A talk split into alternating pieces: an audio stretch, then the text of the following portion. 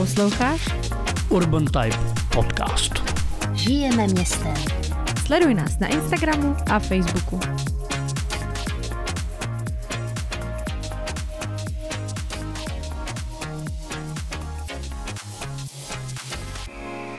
Dnešním hostem je Petr Ryska, autor projektu Praha neznámá.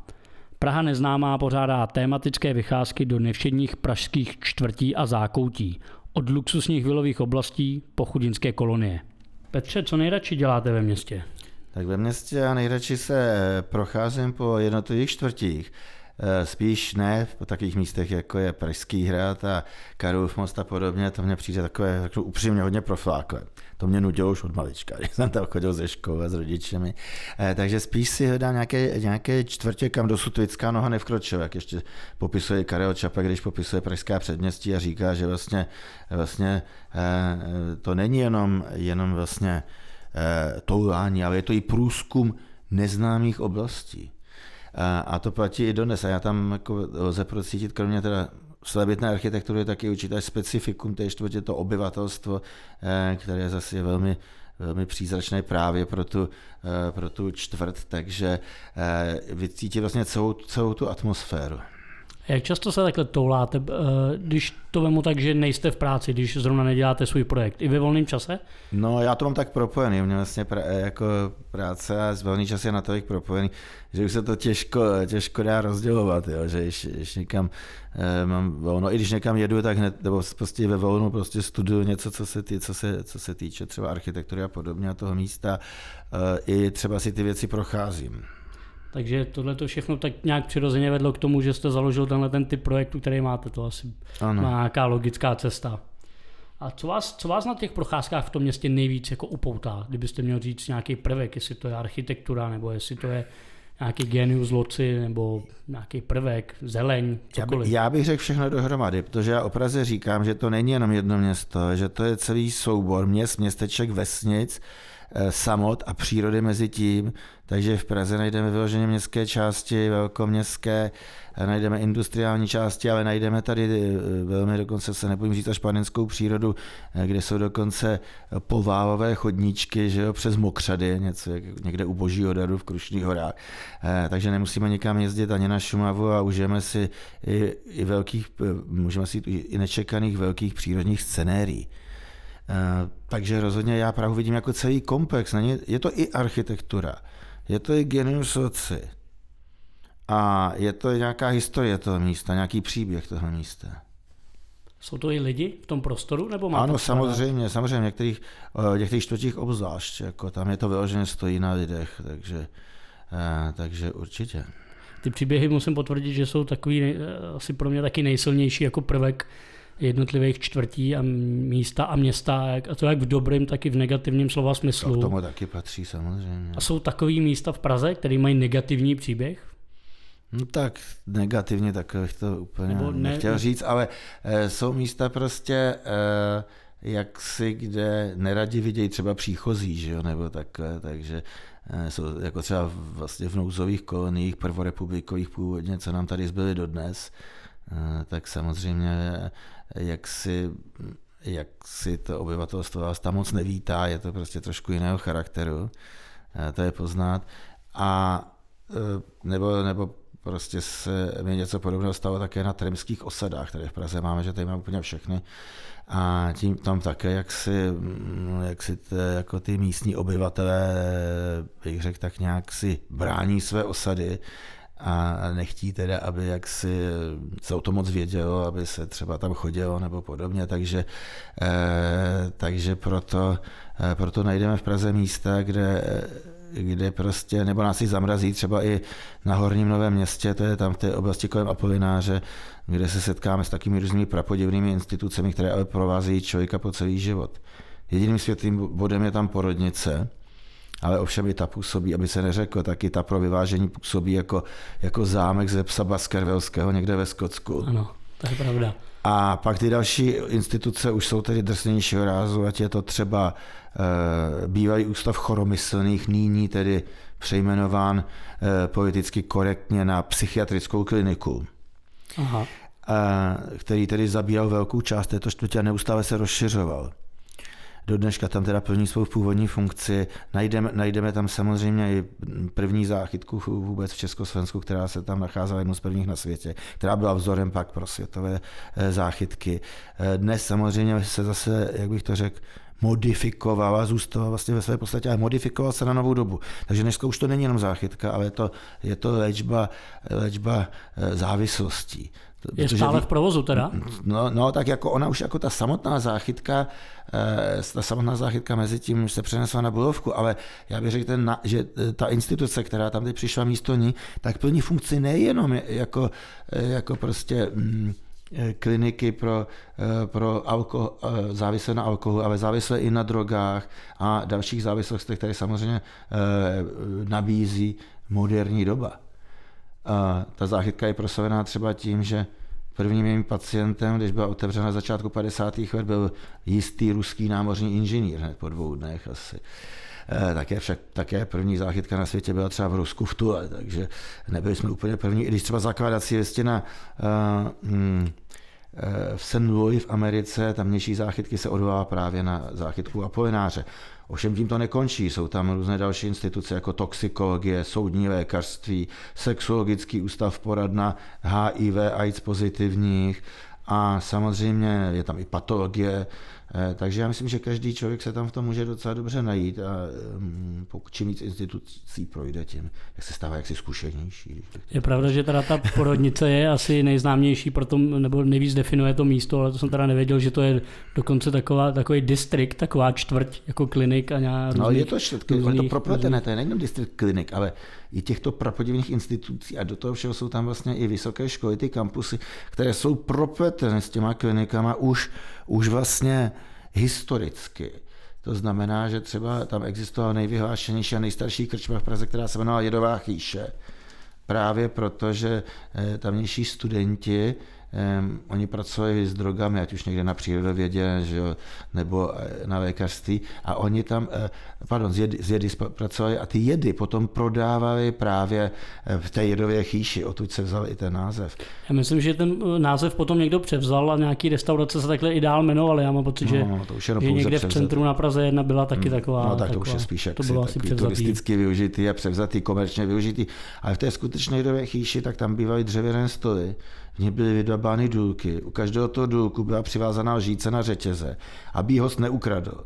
Přišel hostinský a sběračko na polévku, jak, jak do toho důlku, to, do toho důlku hostý snědl, přišel znovu hostinský a špinavým hadrem vytřel jak ten důlek, tak tu lžíci a stolování bylo připraveno pro dalšího hosta.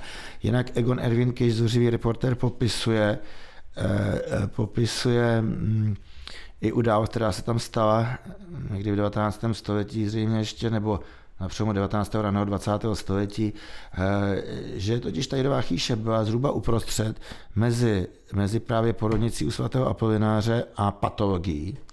No a zřízenci, kteří odnášejí vlastně mrtvoly, mrtvoly šesti nedělek, z porodnice, eh, tak se cestou stavovali právě vědové chýše, jak se říká, na jedno, aby se trošku osvěžuje při své těžké cestě. No a jednou, když tam takhle šli, tak se tam samozřejmě tancovalo v té jedové chýši a oni se rozhodli, že si taky zatancují. Jenomže žádná dívka s nimi nechtěla tancovat, Eh, takže oni vyta, eh, otevřeli tu rakev, vytáhli mrtvolu a tancovali s mrtvou. Tancovali šlapáka, valčík, polku. Takže se tam dávaly různé takové prapodivné události. A pak u městských hradeb třeba tam místo, které se nazývá na ztracené Vartě, dneska podle toho zahrá ztracenka, tak v těch místech se ztráceli vojáci. Mm-hmm. A to bylo na samé vlastně pomezí na konci Prahy. E, takže jak si vždycky se tam děly dosti, dosti divné, divné věci. E, však i ta Jidová kýše vlastně, vlastně hostin z největší pověstí byl právě v, těmto, v těchto končinách. Když jsme narazili na tu hospodu nebo na hospody obecně, je Praha hospodské, hospodské město nebo kavárenské, nebo si se nějak teď, to je vynikající otázka, já za ně děkuji, protože bývá hospodské město, ale v dnešní době v souvislosti bych řekl s těmi moderními trendy, tak hospody začaly značně ustupovat a nahrazují je kavárny.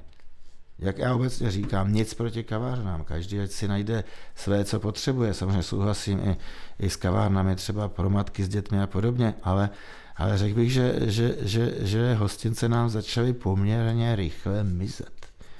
A takový ty legendární, co se, co se udrželi v centru. Tak myslíte ty, u Černého vola třeba. Například, ten, ano. Tak určitě u Černého vola. Tak... tak to už se ale stává jako taková turistická atrakce na tyhle, ty, tyhle ty bývalé hostince. Nebo do, ano, tady, ano do, vysoké, do vysoké míry ano, také. To, je to pravda. I když ten Černý vůz si trošku jakoby drží, řekl svoje štamgasty a klientel z místních, z místních obyvatel. Oni totiž hostinec u Černého vola vlastně zachránili. Že v, roce, v 90. letech, když zuřila všude divoká privatizace, tak oni se vyděsili, když tam Gastro Černovo, aby náhodou se jim nestalo něco podobného jako okolním restauracím, z kterých se stavili luxusní předražené podniky pro cizince. Oni rozhodli, že to tak nedopustí a že svůj hostinec zachrání. Za tím účelem založili občanské združení pro záchranu hostince u Černého vola. Od té doby vedou hostinec zase vlastní režii a zisk z tohoto hostince dávají na vedlejší školu Jaroslava Ješka pro děti se zrakovým postižením. Takže vidíme, že takový hostinec může mít e, pozitivní efekt. Ale jako, já bych řekl, že nejpoctivější hostince dneska najdeme na Žižkově. Určitě, když se budeme pohybovat někde v okolí Bořivojky, která je vyhlášena jako, jako ulice s největším počtem hostinců, tak tam najdeme ještě ty opravdové hostince, co si pod tím nemůžeme představit. Samozřejmě i na letné najde kolem Letenského náměstí eh, velmi zajímavá místa, pokud o nich víte. Eh, samozřejmě v takových čtvrtích, jako je Smíchov a, a Libeň, takže eh, jako ano, ale dneska už je to spíš rarita je běžný čtvrtí, protože pokud jdete do Vršovic, tak už třeba se to hůř hledá, na Vinohradech to už skoro nejde dneska, že tam právě najdete samé kavárny a bystra, nic proti ním, ale oba, myslím si, že je to opravdu škoda pro Prahu, že se sta, ztrácí určitý takový pražský rist a rázojitost, protože já tyto bystra najdu všude, já najdu v Berlíně, ve Varšavě, eh, v Mexiko, prostě kam, v Dominikánské republice, kamkoliv pojedu, tak je to, je to už takové jakoby univerzální jo, spíš jakoby globální. Já myslím si, že je to škoda. Myslíte, že ty pražské hostince měly svou jako identitu vlastní, určitě, určitě. odlišnou od těch ano, ano. ostatních metropolí v no, Evropě například? No, no, bez zesporu, já myslím, že jo, tam hrávalo se tam na kytary a, a podobně. No, to bylo i dost umělecké místo, že jo? Ano, Umělci ano, rádi navštěvovali uh, hospody, hostince. Třeba Hrabal třeba chodil ke Zlatému tigrovi, tak tím tam byl známý jako štamgář, že má tam, tam ten svůj stůl, má tam obrázek dneska nahoře. A jak jste mluvil o té záchraně té hospody, tak ono, hmm. kavárna Unionka na hmm. Národní Místo třídě, Albatros, no. tak o tu byl taky dost velký. A to byla kavárna, no, no. poměrně no. dosti umělecká, že ano. ano, ano tak ano. o tu byl, byl taky boj, že jo, o její záchranu. Dokonce Karel Čapek taky uh, se vyslovil tak, že by byl velmi nerad, kdyby, kdyby, kdyby zanikla. Nakonec bohužel zanikla. Ona byla velmi už schátravá, tedy musíme si přiznat. I v té době už to bylo takové, takové hodně ponuré zařízení s velkou tradicí. Asi takto. Ono totiž ten pojem pražské kavárny taky byl jaksi trošku jinak stavěn, než jak to vidíme dnes. Dneska vlastně i ta kavárna jako taková už v původním smyslu zanikla.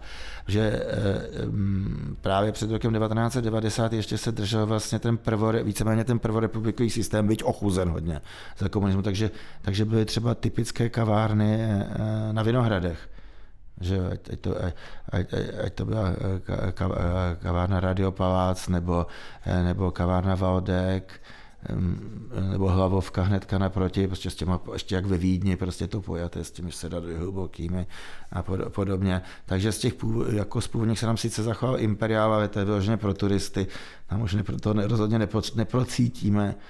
Dneska... To samé asi Lucerna, pardon, jo, Lucerna. No, já, nebo eh, myslíte, ne, myslím Slávy, pardon. Louvre, no, myslel, myslel jsem uh, Slávy a Louvre taky. No, no, no, tak Slávě to už taky, to bohužel to, to mizí. No a Louvre, Louvre tedy ten je zajímavý tím, že tam vlastně v roce 1948 bych řekl, Eh, dělníci udělali takový, nebo takový to proletářský obyvatelstvo udělalo takový divočejší převrat, že tam přímo vyházeli nábytek z oken té kavárny dolů, aby jako odstranili buržoazy. Něco podobného na Kubě v roce 59, když tedy vyhazovali že z těch kasín všechno zařízení a, a z barů, takže, takže tam to bylo pojatý z gruntu, se pak obnovil, ale ale jako opravdu eh, mizí, mizí, to, mizí, mizí, mizí tady to vel, eh, velmi, vel, velmi rychle, takže Mm, takže opravdu, je to, je, já si myslím, že je to škoda takové se nechat zglajšaltovat, jak bych řekl. Jsme při chvilku, když jsme se bavili o tom toulání po městě, tak jste zmínil nouzovou kolonii. Mm-hmm. Co to je nouzová kolonie? Tak nouzové kolonie vznikaly za první republiky, to znamená, že ještě obyvatelé neměli kde hlavu složit. tak vlastně e, přicházeli do Prahy, Praha teďka se stala hlavním městem po roce 1918 a v té době e, v té době e, právě vzniklo obrovské množství úřadů a ministerstev. To všechno musel někdo stavět. A v těch úřadech dělalo obrovské spoustu nových úředníků. Ty zase museli někde bydlet, takže se pro ně začaly stavět úřednické kolony jako Spořilov, Ořechovka a podobně. Zahradní město, no a e, takže statisíce, statisíce řemeslníků, zedníků, e, pokrývačů, klempí, klempířů, tesařů se valilo do Prahy. A v té době v Praze panovala totální bytová nouze. Byly tady velmi špatné chatrné příbytky. E, většinou byty byly pouze o jedné jediné místnosti. Ve vnitřní Praze 54% bytů bylo jenom jedna místnost, maximálně kuchyň. A na předměstí dokonce tady ten podíl činil přes 80%. A ty byty byly tak katastrofální, že i Karel Čapek popisuje, jak to tam vypadalo, že on dělal, tam procházel v rámci policejní razie. A přichází tam a zjišťuje, zjišťuje, že je to něco příšerného, dýchat se tam nedalo, všude samé šváby, zatuchyna. V jedné místnosti by bylo 10 i 12 lidí a oni eh, prostě eh, postel byla tam vůbec nějaká, tak z ní spali rodiče, když to děti ležely přímo na zemi, v načnech švábů pod roztrhanými cáry. Takže když jste tam přišel, tak to začali z takové pitoviny vykukovat na zvědavé dětské hlavičky. Cože se to děje. Navíc tam ještě přespává nejstarší dcera se svým milým. Aby to nebylo málo, tak kolikrát tam ještě byl nějaký ten další nocležník, aby přispěl nějakou to korunou do rodinného rozpočtu. Ale teď si představte, že jak jsem přicházel, začali přicházet ty tisíce nových lidí z venkova, tak oni finančně nemůžou dosáhnout ani na ty nejhorší byty ani na tom Žižkově, ani na tu Pavlač. Eh, takže obsazují vlastně území někde na okrajích Prahy. Eh, většinou, většinou jsou to nějaké půdy, které nejdou zastavit. Podle územního plánu nejsou určený pro zástavbu. To znamená, buď jsou to, buď jsou to místa v prudkých svazích, jako třeba nouzová kolonie na Kotářce, na severních svazích, jako Hájak, nebo kolonie pod Bohdalcem, nebo na mokřadech, na podmáčených půdách, jako název Slatiny. Slatiny je vlastně největší nouzová kolonie. No a tam oni vlastně v té první fázi si staví domky na pozemcích, kteří získávají od soukromých majitelů, kteří jim to pronajímají, ale tajně jim to pronajímají. Oni s tím nechtějí nic mít, říkají jim, bydujete si tady, ale na vlastní riziko, my za nic neručíme. Ale, ale prostě chtěli zužitkovat ty své pozemky, takže oni si tam de facto přes noc z těch autánků a boudiček na nářadí staví trvalé příbytky. Magistrát, když se dovídá, tak je zděšen a snaží se tyto kolony likvidovat. Eh, dělníci staví třeba tady na nouzové kolony Krejcáre, která hnedka tady za rohem na Žižkově eh, nebo bývala, eh, tak si staví v noci kolonie. Dokonce si obalují, obalují kladiva hm, pitlovinou, aby nebylo slyšet, jak si tam stoukají své příbytky. Protože hnedka tady vedle kolonie Krejcárek, do dneška tady je, se nachází vilová kolonie Domov, které se říkalo Pendrekov, protože tam bylo asi 7, 70% policistů. A prvorepublikový policista, ten velmi nastražoval uši a dbal na to, jestli ne, neuslyší někde nějakou tu nepravost. A takže večer, když přišel i po službě domů, eh, tak ne, ne že by třeba eh, eh, poslouchal gramofon nebo, eh, nebo rádio, nebo si četl noviny, nebo nedej bože si povídal s manželkou, ale pořád nastražoval uši. Pak šel do postele a nemohl dlouho usnout a převaloval se, jestli něco neuslyší. Pak když v dálce uslyšel, že tlumený e, tulkot kladiva, tak neváhal, přes pyžamo si okamžitě hodil uniformu a rychle utíkal na to místo. Stavbu okamžitě zatrhl. A pak tam ještě dalších pět dnů e, běhal a hlídal. Stavba musela být přes noc hotová. V některých nouzových koleních se stávalo, že ráno proto, když šel policista, udělal pokutu a to byl jistý druh stavebního povolení. V další fázi, když město vidí, že situace je katastrofální, že už se jim vymyká z rukou, eh, tak dokonce samo vyčleně nevhodné pozemky, aby si tam tito, tito ubožáci postavili eh, prostě nouzové domečky z toho, co najdou. Takže vyčleně pozemky o rozloze 190 metrů čtverečních a dovolí tam postavit si příbytky pouze o rozloze 8x4 metrů. Materiál většinou z bouraček, bouračková prkna, bouračkové cihly, eh, prostě co se kde najde, z toho se stoukají všelijaké příbytky. Ty šťastnější z lidí potom bydlí třeba ve vyřazených železničních vagónech. Ty už se cítil, že jsou hodně dobří. Že jsem si své domky sice různě zvelebují, a nicméně pořád nad nimi vysela osmidenní výpovědní lhuta. Takže vlastně se vytvořily městské slamy Vznikly tady obrovské slamy, my nemusíme proto jezdit někam do Rio de Janeiro a podobně, ale i v Praze, jak říkáme, najdeme všechno. Takže a vy jste mluvil o Ořechovce, to i Ořechovka vznikla na tomhle podkladu, řekněme, na té nouzové. Ořechovka vůbec Ořechovka ne. ne. Naopak, to byla úřednická čtvrt. Eh, tady to, to musíme rozlišovat nouzové kolonie a kolonie. Mm-hmm. Já jsem říkal, že Ořechovka je úřednická kolonie, což byla. Eh, stejně jako Spořilov nebo podobně. Eh, tam vznikaly eh, eh, stavební družstva, třeba na Bořekovce to bylo družstvo státních a jiných veřejných zaměstnanců, kteří teda za bohaté státní podpory mohli stavět, si vystavit svoji kolony. Tenkrát se používalo slovo kolonie, něco jako synonym dnesního sídliště, řekněme. Ovšem sídliště myslím si tam paneláky, ale to prostě byla nová čtvrt, řekněme čtvrt. Proč kolonie? Karel Čapek píše, že to byli odvážní mužové a kolonisté, muži a ženy, kteří se vypravili do, do míst dosud neproskoumaných kde tedy, kde tedy nedbajíc nepohody eh, si stavěli na rychlo své příbytky. Na naše stavební poměry zázračno, jak vzpomíná Karel Čapek v roce 25. Když se přesuneme z vilových čtvrtí, jako je Ořichovka, do, do industriálních čtvrtí, aby jsme se trošku pobavili o průmyslu hmm. městském, pražském, eh, jak se třeba proměnily industriální pražské čtvrtě? Co je třeba industriální? Tak samozřejmě typickými čtvrtě. industriálními čtvrtěmi v Praze máme Karin, Libeň, Holešovice, Vysočany a Smíchov. To vlastně byly kdysi pražská předměstí a už na začátku 19. století tam začaly vznikat fabriky, eh, takže mm, postupně vlastně se industriální čtvrtě dostaly do pražského vnitřního města, ale ty továrny tady provozovaly ještě dlouho, až do začátku 90. let většinou. Eh, naštěstí bohužel, tady musím říct naštěstí, ještě bude znít trošku paradoxně. E, víte, Praha nebyla zasažena tím eh, divokým kapitalismem jako západní Evropa po druhé světové válce, kdy oni vlastně všechny ty industriální budovy zbourali. A právě už v 80. letech pochopili, že ty industriální budovy jsou cené a že lze využít na velmi zajímavé bydlení, třeba loftové v Londýně, a, nebo jako ty doky a podobně. A takže když jsem, přišel, když jsem přišel převrat, tak došlo k tomu, že my jsme měli spoustu těch fabrik. Ale bohužel přece jenom ten kapitalismus byl u nás přece moc divoký, takže jsme přišli o velký, velmi velké množství těch cených industriálních prostor. Ale naštěstí, naštěstí se tady přece jenom část podařilo zachránit a podchytit.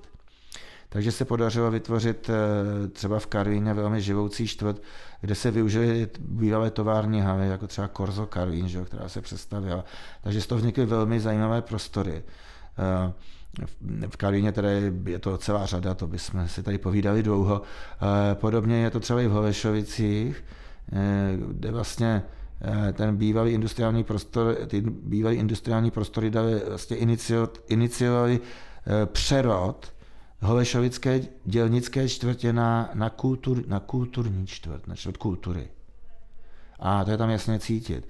Eh, třeba v Libně tam se to moc neděje, tam třeba naštěstí se také podařilo některé továrny přestavět alespoň na byty, Smíchov tam se, bych řekl, dost promrhává šance, teda, nebo eh, se neproměnila ta možnost eh, těch, těch ringhoferových závodů, kde tedy bohužel to zůstal jenom štít, který tam tak nějak divně trčí, takže někde opravdu se zbytečně o ten industriál přišlo um, i ve Vysočanech potažmo, že jo, kde teda část byla zbourána, část tam tedy část tam tedy e, zůstává. E, daří, daří, daří, já řekl, že tak 50% snad se podařilo zachránit z toho, e, což řekněme alespoň to. A ten příklad Holešovic je právě nádherná ukázka toho, jak se dokáže tady ta dělnická čtvrt přeměnit na čtvrt kultury. Takový prvním iniciátorem tam, byl, tam vlastně byl DOX, Centrum současného umění, součas, současného umění eh, který vlastně tam otevřel v roce 2008, eh, což eh, což byl opravdu takový tenkrát nečekaný významný, já bych řekl přelomový počin, kdy Leoš Válka právě se do toho pustil sám. A je to vlastně čistě soukromá instituce, která nežádala nikdy od státu žádný grant, nikdy, nikdy prostě nechtěla žádné peníze a vlastně vlastními silami se mu podařilo sehnat, bych řekl, osvícené sponzory a investory z řad zase soukromých podnikatelů. Takže tady vznikla úplně úžasná záležitost, že se z toho stalo místo, eh, které vlastně soutěžilo i, i tře, které třeba bylo nominováno do architektonických, eh, do architektoni, na architektonický významný soutěže jako typu, eh, typu Mies van der Rohe Award, což je tedy prestižní cena velmi, takže i svět, je to i velmi světově uznávané.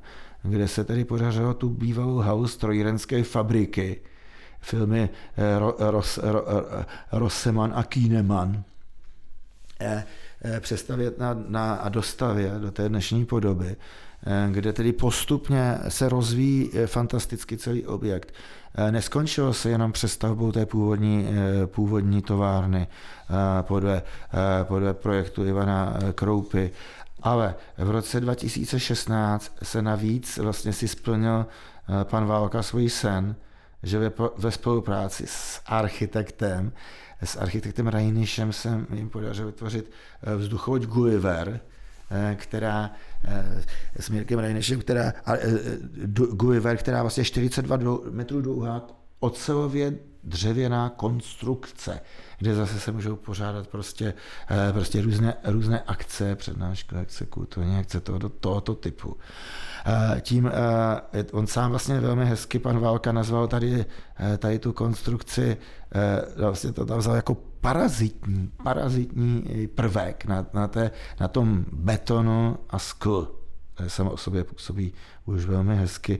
No a k roce 2018 tomu přibyl ještě navíc multi, multifunkční eh, sál od, od Petra Hajka. Co je zajímavé, tak eh, vlastně Dox je velmi progresivní nebojí se, eh, nebojí se vlastně skočit do neznámé, jak říká právě, že i v jejich motu je vlastně, že by se lidé neměli bát skočit do nezná, poznat novou, nové věci, novou architekturu, tím, že se i nové umění, aby se někam dostali. Eh, takže podporuje třeba velmi dobré věci. Ehm, byla tam vlastně výstava Evy Jiřičné, byla k tomu i přednáška, takže prostor poskytovat této fenomenální, vlastně bych řekl, naší nejslavnější architektce moderní doby teďko.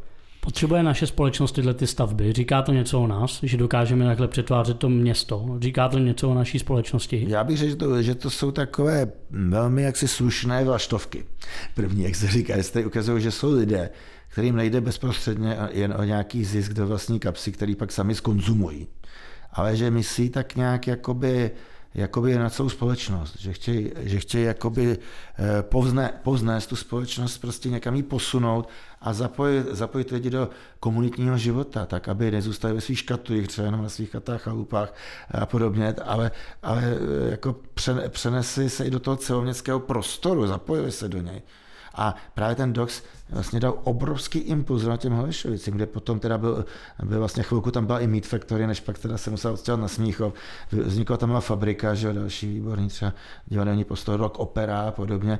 E, e, takže e, jako prostě vznikly čtvrtě, které žijou městským životem, což bylo, dřív bylo nemyslitelné. A víme, jak to bylo dříve, že před 90. rokem i dlouhou dobu poté, že vlastně ve městě se muselo jenom nějak přetrpět od pondělka do pátku a pak vypadnout na chalupu. Když to, když to teď vlastně vznikají celé čtvrtě s městským životem, kde si lidé užívají městský prostor a někam neodjíždějí. Mají tam, mají tam své zázemí, mají tam, eh, mají tam své kavárny, svá bystra, eh, mají tam eh, právě kulturní zázemí, ať už třeba můžu jmenovat Bio Oko na Letné, veletržní palác vedle hnedka jako, jako jako e, součást Národní galerie, e, Technické muzeum. Nedávno právě třeba v listu The Guardian e, byly Holešovice, včetně Letné, samozřejmě to je součást Holešovic, byly vyhodnoceny jako, jako sedma, sedmý top district mezi všemi evropskými městy. A to se myslí distrikt mimo historické centrum samozřejmě. Jo, takže takové ty předměstské distrikty, což je úžasné, si myslím. No, jako dokonce přebyla pa, eh, Paříž a e, takové nějaké vyhláše, vy, nějaká ty vyhlášená města i v Římě, e, což si myslím, že ty Holešovice opravdu se nám, to je nádherný ukázkový příklad. Na rozdíl třeba od Karolína, který spíše se stal takovým, takovým bych řekl, pracovně Eh, jenom takový, žije přes den Karin víceméně. Je to vlastně čtvrt pro bílé límečky, kteří tam chodí do nějakých těch bystr kaváren, ale už když tam jdete večer do toho Karina, tak chvilku máte pocit, že jste v nějakém okresním městě. Mám někdy pocit, jak to úplně všechno zmizí a vyčistí se. Ty Holešovice je jiný příklad. Vinohrady zase třeba eh, zase, zase už je tam cítit jakoby jiný ten flair, že jo? zase tam je opravdu takový ten uliční flair hodně a, a, a podobně, takže mně se líbí, že se tím podtrhuje rozmanitost čtvrtí. Je to úžasný příklad i toho, jak kultura se vlastně stává tím odvětvím ty ekonomiky, který táhne nějaký ten sektor nebo tu čtvrť. Ano, že vlastně se dostáváme na ty takový, jak to říct, měkký faktory rozvoje, nebo jak to popsat. Mm-hmm. Dřív to byl průmysl, dneska to je kultura, což je ano, z mého pohledu úžasný. A mně se na těch eh, průmyslových čtvrtích líbí taky to, že eh, nebo jako designově, že prostě ta ta fabrika v tom městě má nějaký půvab pro mě. Ano, ano. Když půjdeme mimo Prahu, tak třeba v Desný, eh, jestli znáte Desnou, v, s, na Liberecku, na Liberecku, Tanvaldu, tak to je úžasný malý městečko, který je tak jako doplněný těma velkýma průmyslovými stavbama. A člověk, když tam tak projíždí, tak zkrátka nějak to nějakým způsobem na něj jako působí, na mě teda pozitivně. Hmm. Mm-hmm. Ano, tam jsou dokonce vidět ty staré fabriky a u toho třeba továrníková vila, že, že on si ji hlídal, aby mu ji do rána neukrade. Takže ano, působí to, a hlavně to připomíná i historii té čtvrtě, že to není vykořeněný, ale že to ukazuje, ano, tady byla nějaká ta historie a my na ní navazujeme. Pokud se dostaneme teď k tématu vašeho projektu Praha mm. neznámá, mm. tak mhm. jak byste popsal váš tým? Co to, co to je za lidi? Co tak jsou to lidi, kteří většinou jsou jakoby, oni jsou velmi specializovaní, jsou nadšení do, do, vlastně, do té věci, kterou dělají. Eh, já rozhodně nehledám eh, do týmu takové ty klasické průvodce, co čekají, že jim předložím do listy papíru, že se to naučí na spaměť a, a někde to odříkají. Tak s takovými jsem se poměrně rychle rozešel. Že? Tady jde o to, že já se jich rovnou ptám, co vás zajímá, v čem se najdete. Řekněte, co vás zajímá, je to jedno. Že dělali jsme, někoho zajímavý třeba, třeba industriální vysočany, tak jsme dělali industriální vysočany, že Teď mm, eh, počítáme s tím, že bychom udělali, no prostě eh, někdo má rád historii, já třeba jsem dělal společenský život za první republiky, takže my se snažíme nejenom jako klasický průvodce, ale, ale prostě jsou, jsou to, jsou to temati, tematické okruhy. Jo nebo prostě e, bubeneč jako, jako vyvou čtvrt rodiny pečků, že jo? takže ne, prostě spojenou s nějakou určitou historií nebo, nějak, nebo s nějakým street artem a podobně. E, čili e, jak si my se snaží, nebo děláme třeba vycházku po bývalých trojbusových tratí nebo po bývalé e, železniční trati e, na Těšnov. Jo? Takže jak si... Hm, jak si já chci, já chci ukázat eh, Prahu v plné šíři, proto i ten tým je jaksi pestrý. A hlavně žádám originalitu. Je o vycházky zájem? Kolik, kolik tak přijde na, na vycházku lidí v průměru? No, my máme tak ty vycházky zhruba dimenzované mezi 20 a 25 lidmi. Veškeré. Pokud jsou někde ve, někde ve hvězdě v přírodě, tak to může, může být i více. Ale někdy, někde se, jako když třeba jdeme do, se dívat do Starého mlína v, v Tiché šárce, tak aby jsme se tam vešli, tak tam dělám 20 a podobně, nebo na Jánský vršek. A liší se to nějak podle lokalit, že třeba do nějakou lokalitu chodí pravidelně víc lidí než hmm. někam jinam? Co je se... taková top lokalita? No tak taková top lokalita, taková veliková loď je nový svět už od samého počátku. Že? Ten má největší úspěch a do dneška, do dneška je tady number one. Ten to je úžasný místo, musím říct. Já bydlím na Břevnově. To máte, jsem tam poměrně to... často. Často se tam procházím. Břevnov je krásný. Máte tam tejnku, jestli jste ano, tam někde, ano. takže jako jo, tak to, máte tam i střešovičky blízko, takže... Tam je eh, úžasná ta zemědělská taková ta, ta historie zemědělská, tam člověk narazí na takový ty klasický zemědělský venkovský stavení na tom Břevnově, který jsou tak jako ob, obsypaný tou zástavbou městskou už, mm-hmm. takže to je úžasné místo, ale ten nový svět teda tam já trávím dost času. A, a je tam furt málo lidí teda, to furt málo lidí z, neví o novém světě? Tak je to, je to už trošku horší, než to bývá. Už tam chodí zahraniční turisté, kde se to píše. Samozřejmě už eh, díky internetu se to rozšířilo, ale pořád ještě eh, Pořád ještě je to samozřejmě relativně dobré, protože většina turistů chodí jako ovečky, jak já říkám, takže jdou z Pohořelce, Oretanskou ulicí k Pražskému hradu a jenom královskou cestou, pak že staroměstské náměstí, tam buď Milan Trichou na Václavák nebo Celetnou. Tím pádem všecko mimo, ono stačí to ulici vede kolikrát a máte to sám pro sebe, že to znamená Janský vršek, něco podobného na, má, na malé straně, tak, tak, ně, tak i Nový svět právě na Hračanech. A on má své obrovské kouzlo, že, že je něco jiného, že tam nejsou monumentální paláce, kostely, ale že jsou tam vlastně drobné domečky, které jsou, původně sloužily pro pražskou chudinu. Tam, by, tam to bylo pro totální chodinu malinké bytečky, komůrky v jedné místnosti. Dřív jsme takových lokalit měli po Praze stovky. Bohužel většinou jsme o ně přišli za komunistů, některé jsme přišli i teď, jako třeba dělnická kolonie Budánka, což mohlo být něco podobného. Jediný, co se nám více méně podařilo zachránit, tak jsou snad ty staré střešovičky a tejnka v Břevnově do určité míry. A bohužel třeba staré Střešovice, který má něco podobného, tak tak zase za komunistů se počítal z jejich demolicí, což do dneška je tam znát, protože část čtvrti se podařilo zdemolovat. Takže dnes, nebo i stará hostiva do určité míry si to také nějak podržela, ale eh, jak si, je škoda, že jsme o hodně těchto míst přišli, a obzvláště Břevnov na tom zaplakal hodně, protože původně existoval takzvaný velký břevno vesnice, tam, tam je dneska sídliště, sídliště, kterému, eh, kterému se říkalo myslím také Pendrekov, nebo Obu, Obuš, Obušek jsem mu říkal, Obušek pro změnu Pendrekov byl z první republiky Obušek, že eh, za, za socialismu právě tam byli, eh, byli hodně lidé spojené s tehdejším režimem s STB a podobně. Ovšem tam předtím byla nádherná vesnička s nádhernou návsí. Dneska by to bylo něco fantastického. Takže tak to byla celá zbourána, zůstal tam snad jeden domeček, jenom zvonička. Eh, no a aby to nebylo málo, tak samozřejmě bohužel každý režim se podepisuje. Tak nedávno, asi před deseti lety byla zničena krásná ulička Fastrova na Břevnově. Eh, když se podíváte z té fotografie, tak vypadá úplně jako zlatá ulička nebo jako nový svět. Takže tam došlo vlastně... Tam je taková jako proluka ve Fastrově ulici, tohle myslíte? Mm, no ta proluka tam bývají všude právě klasicistní domky se špalitovými okénky. Vlastně podobné domky jako na Novém světě. A to se všechno zničilo úplně zbytečně. To tam vydrželo celou dobu prostě. Až do teď, to někdy myslím kolem roku 2010, že se to, že prostě se to zbouralo. To to zbouralo? No, a komplet. Jako, že to bylo v dezolátním stavu, nebo nevíte? ono by to asi bylo v docela normálním stavu, ale tak no, dezo, normálním, no tak na, te, na Tejnce třeba taky to bylo v dezolátním stavu, podařilo se to zachránit. Eh, Střešovice taky byly v dezolátním stavu, to bylo velmi obdobné, že jo. Samozřejmě v jistým slova smyslu, ano, ale eh, jin, prostě to okolí se podařilo zachránit se stejnými budovami. A tady došlo spíš k tomu, že památková zóna jenom v Tejnce, naštěstí se jim tam podařilo prosadit místním obyvatelům, kdežto zbytek Břevnova není památkově chráněn. Takže proto, jak si to tak i dopadlo. A to je fast, takže vlastně vy, když nemáte památkovou zónu, to je což je ještě nejnižší stupeň ochrany, tak jako si můžete zbourat cokoliv, kdekoliv. Což na Břevno je strašná, strašná, strašná škoda, protože tam tedy jaksi to bohatství tam bylo ještě mnohem větší, než i co tam dneska zůstalo. V rámci vašeho projektu, co byste řekl, že je takový nejzapadlejší příběh, který by lidi měli jako znát a není moc známý o Praze? Eh, Existuje něco takového? Myslíte nějakou legendu? Nebo spíš... Třeba například, no, nebo, nebo místo, který, který by se mělo těšit mnohem větší slávě, než tomu tak je? Tak to je hezky řečené.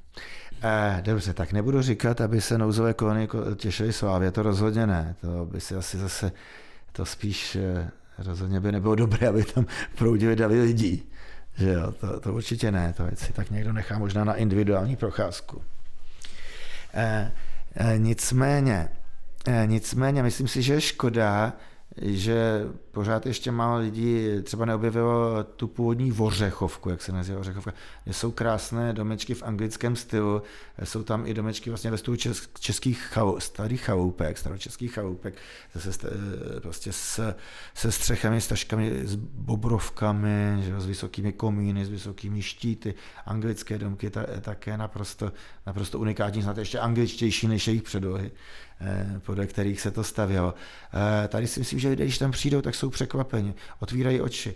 Eh, samozřejmě i staré střešovice mohou překvapit, staré střešovičky. Nebo já se nebojím lidi, jako lidem doporučit jít i do přírody, třeba, třeba na suchý poudr, či, na suchý poudr čihadla, kde právě jsou ty dřevěné chodníčky přes mokřady, jsou tam různé tůně a podobně. Je tam vlastně přírodní rezervace v Pískovně ty takový trčí různé kmeny. Takže, takže eh, prostě těch míst je obrovsk, obrovské množství. A lidé jsou strašně překvapeni, co všechno se tady dá najít. Třeba i v Lisolejích je krásná rokle, která že za, za, eh, vlastně za mm, eh, ro, rokle housle a ta má i svůj pramen, snad nej, jak bych to řekl, nejléčivější, zázračný pramen, nejléčivější pramen v Praze, kam se vždycky chodívalo v době v době morů nebo tady těch onemocnění. Takže vím, že teď nějaký pán, co se vyzná přes prameny, tak právě, eh, právě eh, povídal, eh, že, že třeba i v době koronaviru by nebylo špatné se tam zastavit. a ochutnat tamnější, tamnější vodu. Vedle nás hned potěší třeba rybníček, kde se můžeme i vykoupat a jsou tam různé, kineti, různé kinetická závaží, která se tak ozdobně houpou. Čili takový trošku industriálek, něco jako je v krosu, tak v malém najdeme tady, tady v tom malinkém rybníčku s plážičkou, eh, takže tam můžete udělat takovou dovolenou a můžete se cítit jako venku, nebo můžu rozhodně doporučit Tichou šárku s těmi krásnými vilami, eh, mlíny, starými usedlostmi, zámečky a podobně. Přesuneme se na Loretánské náměstí, mm-hmm. do prostoru před Černínský palác. Tam je socha Edvarda Beneše a vy údajně prozrazujete na vašich eh, pro, pro, procházkách, kam se to vlastně pan prezident kouká. Ano, On ano. nekouká na Černínský palác, že? No, ono, nekouká ani na Loretu. To je pravda, no. Prozradíte nám? On se kouká na, na dům u Drahomíře na Sloupu. Eh, a chudák je tam ještě v podživotní velikosti stvárněný, eh, což je terminus technicus, takže opravdu to takhle je. A on se na ten dům dívá proto, že v něm bydlela vdova po něm, paní, eh, paní Hanna Benešová. A paní Hanna Benešová tam měla k dispozici nádherný byt, rozhoze 400 metrů čtverečních, s obrovskou terasou s výhledem na Petřín. Až se možná podivíte, že komunistická vláda nechala paní Hanu Benešovou dožít v takovém Eh, jakožto vdovu po buržázním prezidentovi v takovéto nádheře. A to bylo tak, mezi paní Hanou Benešovou a mezi, eh, mezi komunistickou vládou vznikla nepsaná dohoda, že ona nebude mluvit do politiky a oni ji za odměnu nechají dožít v tomto krásném No. To znamená, ta socha tam zřejmě vznikla až po revoluci, že Samozřejmě, ono to nebylo takové. A ono to ani není primárně myšleno, aby se díval na domu Drahomíra na Soupu. On, když ji stavěli, tak spíš myslel, že je to vazba na ten černínský palác, ale spíš je to takové kouzlo nechtěného, bych řekl. Jo. Že jako z toho vzniklo možná i něco jiného, než autor původně zamýšlel. Ehm, ta socha opravdu se tam vyjímá velmi zvláštně před tím mohutným palácem v těch malých obrysech, až by skoro řek, až bychom skoro mohli si říct, jestli to náhodou nemyslel ten tvůrce trošku Eh, trošku sarkasticky nebo trošku ironicky, nevím. A snad ne, ale je to, je to takové zajímavé místo, až to, až to člověka zarazí, když se tam dostane. Každopádně ten prostor od Loretánského náměstí směrem k Pražskému hradu, to je úžasné místo. Určitě Asi Loretánská ulice. Plné turistů, nicméně uh, stojí za to to vidět, že ano? No ano, ano, rozhodně. No. Tak jako to Loretánské náměstí, potom se spustit na nový svět kolem kláštera Kapucínu, tam já mluvím také o jedné zajímavé legendě, že, kde tam stával dřevěný kříž, ke kterému chodili všichni hračanští měšťané a zakousávali se do něj, eh, když je byly zuby. Což jim jako pomáhalo. K tomu se zase váže legenda, že vede domů u Drahomíře na Sloupu je, je dům u Pešků, kde sice majitel tvrdí, že tam bydl, tak kat mi doář, ale to moc nevěřme, to na Hračanech tvoří, tvrdí každý majitel, ale zajímavější je, že tam bydlely dvě vdovy. Jedna vdova měla krásnou dceru a jedna měla ošklivou dceru. A ta vdova, co měla tu, eh, tu ošklivou dceru, tak to byla velmi agilní paní. Ta se rozhodla, že to jen tak nenechá a že s tím něco udělá. Za tímto účelem si pořídila velmi kvalitní jed a v noci natřela té nešťastné krásné dívence dásně. Do rána se jí rozbily všechny zuby a začaly postupně vypadávat. Když už jí zbyl jeden jediný, tak šla zastrčila ho do toho dřevěného kříže. A modlila se k panence Marie, aby jí pomohla. Což ona skutečně učinila a do rána i představit zuby bolet a postupný nástup, krásný nový chrup. A jak já právě lidem doporučuji, když už tam teda chodili také ty hračanští měšťané kvůli tomu, aby, aby také mohli využít tuto příležitost, pokud se bojí zubaře. Ale zároveň upozorňuji na jeden háček, že dnes už tady ten kříž není dřevěný, ale kovový. Zřejmě to dáno tím, že příliš mnoho hračanských měšťanů tam chodilo a zahryzávalo se do toho, by to bolelo, do toho kříže. No. Ale pozor, ono vás to může zmást, zezadu je ten kříž evidentně kovový, ale zepředu je to kašírované dřevo. Aspoň to tak vypadá teda. Že? Eh, takže eh, mnoho už i účastníků vycházky, který se nám tam zakousával, musel jsem je odtrhávat. Posloucháš? Urban Type aktuálně.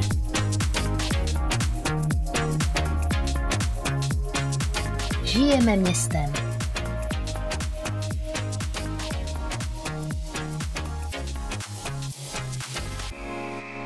Co říkáte na proběhlou koronavirovou krizi a prázdnou Prahu? Jak to na vás působilo? To člověk asi nezažije jen tak. No to nezažije, no. Jak si samozřejmě koronavirus je, je věc strašná.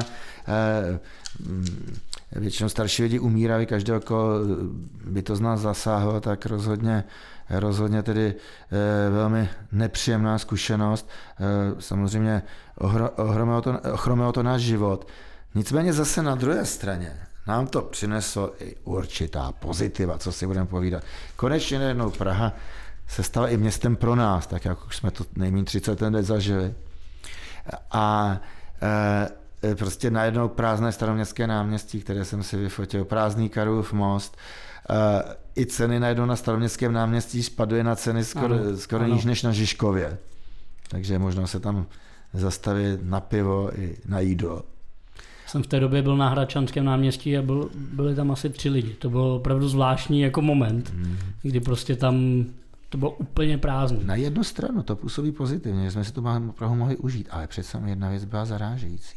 Právě proto, že je to úplně prázdné. Což ukazuje, že bohužel z Prahy se stal, se stal, se stal jenom takový Disney park, kde je všechno jenom kašírovaná turista pro, eh, kulisa pro turisty a kde vlastně původní obyvatelstvo se skoro úplně vystěhovalo, zmizelo. A tam už chybí to podhoubí toho města, jako dřív tam lidé bydleli, chodili do práce, že měli tam své obchůdky. Zároveň je to strašně velký, že jo? Ono to působí strašně jako velký prostor, ano, který nemá kdo využívat, vlastně, když tam nejsou ty turisti. Ano. A takový další dojem, který jsem z toho měl, takový, taky, eh, jak to říct, zvláštní nebo zajímavý. Hmm. Když jsem se procházel po, po prázdný kampě, tak tam se strašně zpomalil život. To bylo prostě zpomalený, tam nikdo nebyl, tak člověk měl takový ten pocit, že se může jako toulat, tak. jako na vesnici. Jo, že nikam nespěchá, protože jindy tam proudí ty davy, no, že jo, tak vy to tak jako prolítnete, ať jste rychle pryč, nebo někam jdete, spěcháte. Zkrátka takhle, přizpůsobíte se tomu davu, mi přijde. Že jako všichni mají tu rychlost, tak já půjdu taky rychle. A teď to najednou bylo zpomalený celý. Hmm. Já si myslím, že by to měla být výzva pro magistrát, aby jak si možná z těch negativ něco vytěžil a třeba i e, korigoval e, turistický ruch v tom směru, že by jsme, my totiž bohužel, co dneska si to musíme říct upřímně, tak z těch 80% jsme čistě alkoholová turistika, kdy se sem jezdí levně, jak se říká, řeknu to upřímně, za pivem a za holkama. Že. Proto, teda jsou tady, proto jsou tady i vlastně, bohužel je tady ten nejhorší segment turistů, který vlastně může přijíždět. Myslím si, že to pro Prahu škoda. Obrovská škoda. E, takže tady právě by jednak magistrát měl tedy, měl tedy se pokusit zvýšit, zvýšit obyvatelnost starého města, počet obyvatel. Jedna věc. A druhá, vlastně silně, silně regulovat silně regulovat třeba pití alkoholu na veřejnosti, hlučnost a podobně. Podobně jako je to ve městech na západě obvykle, kde nemůžete si jen tak křičet, to vás tam hnedka někdo sebere, takže eh, jak si prostě umožnit normální, a i, i aby ty, ty, prostě ty turisté, kteří přijíždějí za kulturou a za památkami, aby si to mohli užít, protože takhle to odrazuje i ty turisty, turisty které kteří třeba více utrácí, přijedou sem prostě něco užít a jako myslím si, že, že právě ten koronavirus ukázal ten potenciál. Teď jde o to, jestli, jestli magistrát promění tady tu šanci. Že? Co říkáte na proběhlou hostinu na Karlově mostě, kterou uspořádal Ondřej Kobza? No, to, Líbilo se vám to? Jo, tak mně se to líbilo, jak docela, docela zajímavá akce. No, rozhodně. Mně to přišlo takový jako... Uh, navrácení českého života na Karlův most, nebo nevím, jak bych no. to popsal. Jako, ano, ano, ano. Pojď, pojďme se najít na Karlův mo, najíst na Karlův most. Jako ta myšlenka mi přišla úžasná. Eh, určitě. Bohužel určitě. jsem tam nebyl, já jsem to nějak nezachytil. Já taky ne. Takže jsem to, jsem, to, jsem to potom sledoval akorát další den v médiích, tak jsem si říkal, eh, že to muselo být skvělý. Ty, hmm. tyhle ty typy projektů se mi líbí, jako vlastně přivedení života veřejného na něco tak typického, jako je hostina a něco na, na tak ikonický místo, jako je Karlův most. Mm. Mi přijde jako poměrně super nápad. No, já bych na to navázal tím, že na novém světě třeba dělají open air obývací pokoj jednou týdně, že si tam vynesou nábytek, ven koberce, židličky, stolečky a tam dělají sousedská setkání. Urban Type Fast Questions.